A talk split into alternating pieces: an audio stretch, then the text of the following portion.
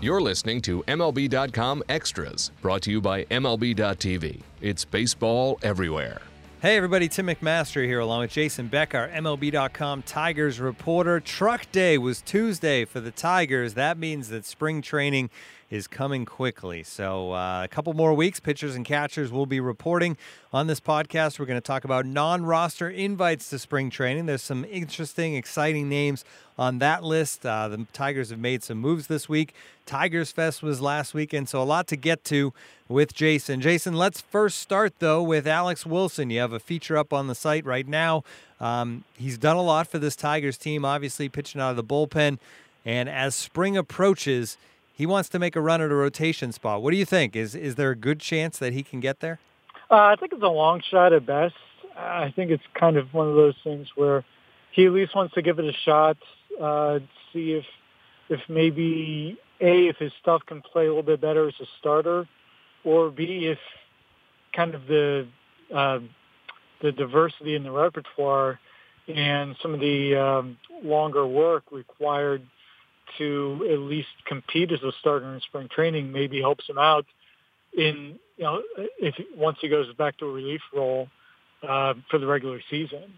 He's somebody that really, when he's most valuable, was when he was filling so many different roles, including being a long reliever. And that was back in 2015. And he's kind of gotten away from that the last couple of years. As he noted last week, he kind of became more of a two-pitch guy as a shorter reliever compared to when he was a long reliever / spot starter. He was doing a lot more changing speed. So I think he wants to get back at that no matter what role he's in.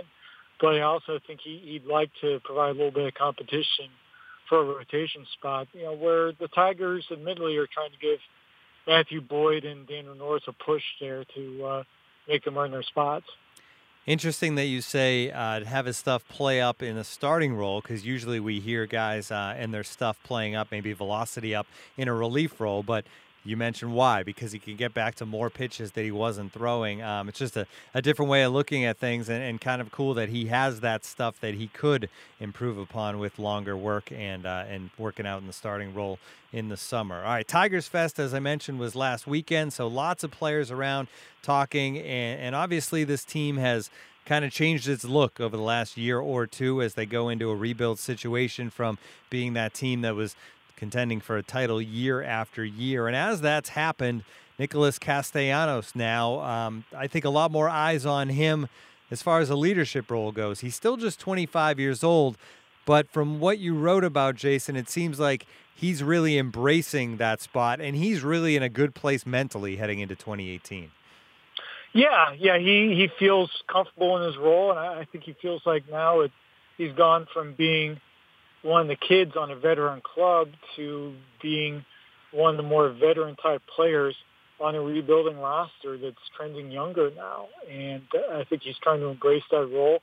I think he's also trying to, at least make the case that he can be a fit here long-term. He's eligible for free agency in a couple of years. And I know there's been a lot of speculation that he could be next on the trading block if he can repeat some of his numbers and build off some of his numbers from last year, that they're not likely to try to sign him to a long-term deal. And I think this is kind of a way to know that, hey, he's at least open to being here long-term, and he feels like he can be a positive influence.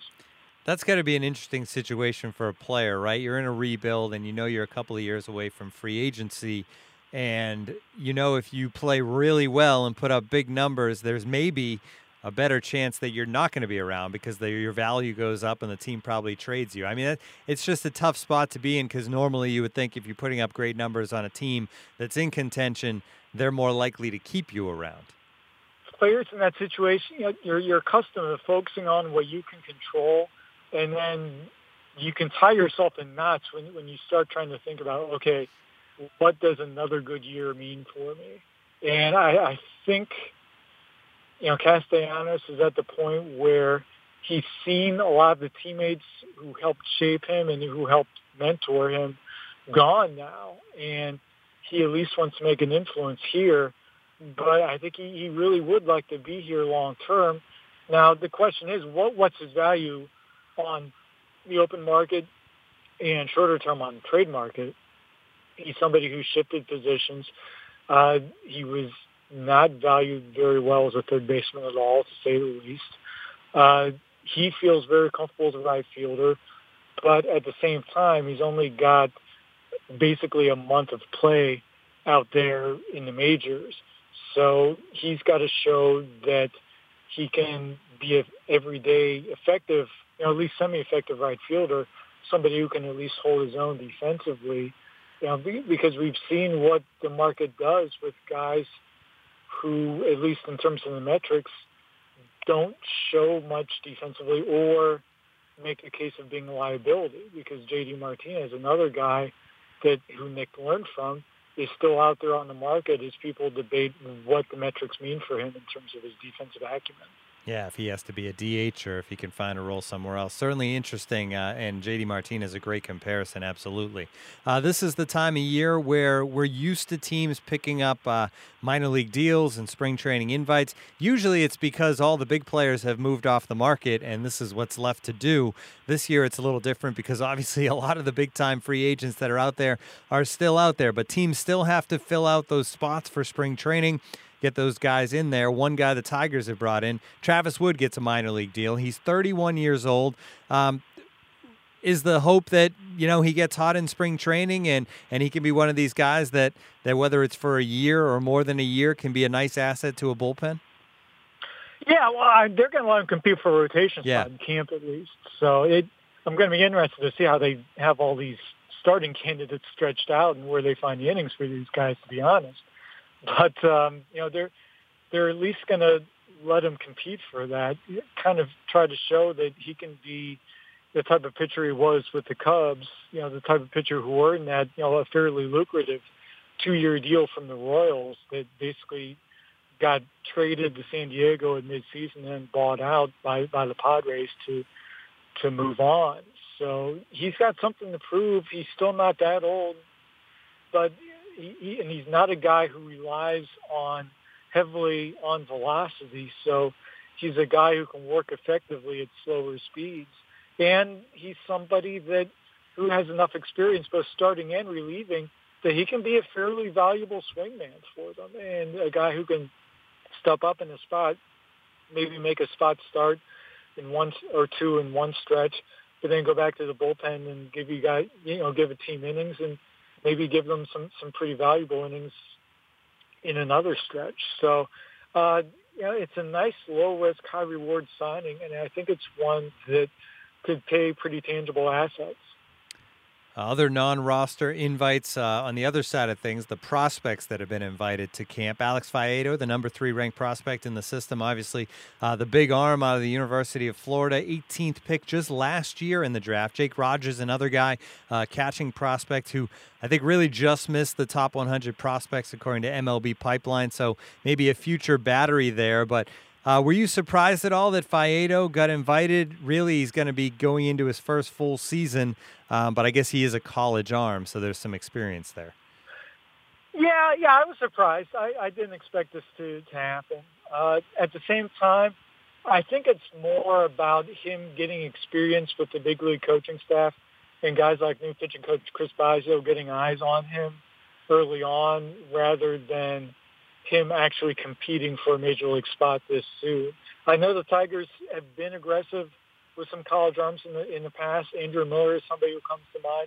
He was actually up in the majors before he even got into a big league spring training because they called him up to the majors the year he was drafted. This is a different scenario. This is a different team, really. They're going to be patient with Faedo and with their other top pitching prospects. They know these guys have valuable arms. They don't want to push them and risk injury, especially when this team doesn't really expect to make a serious run at a playoff berth for, you know, another few years at least. So they're going to let these guys develop, learn in the minor leagues, take their lumps in the majors at some point, but try to make that learning curve as easy as possible and as deliberate as possible. And if he does get some game action during the spring, that'll be exciting for fans to get a peek at the future as well. Always one of the... Oh, yeah, very much so, especially considering He's from Tampa, basically within an hour's drive of Lakeland. And you've got a lot of Florida Gator fans all across Florida, but especially in that Lakeland area because of the football. It'll be interesting to see if he's a draw for these guys, if they can schedule an early spring appearance and give people notice that, hey, he might be pitching on this day. Come out and take a look at a guy who's going to be a big part of the Tigers' future. Yeah, that'll be really cool. The Gators continue to churn out starting pitching prospect after starting pitching prospect. This has been MLB.com Extras, our Tigers edition. For Jason Beck, I'm Tim McMaster. Tune in again next time.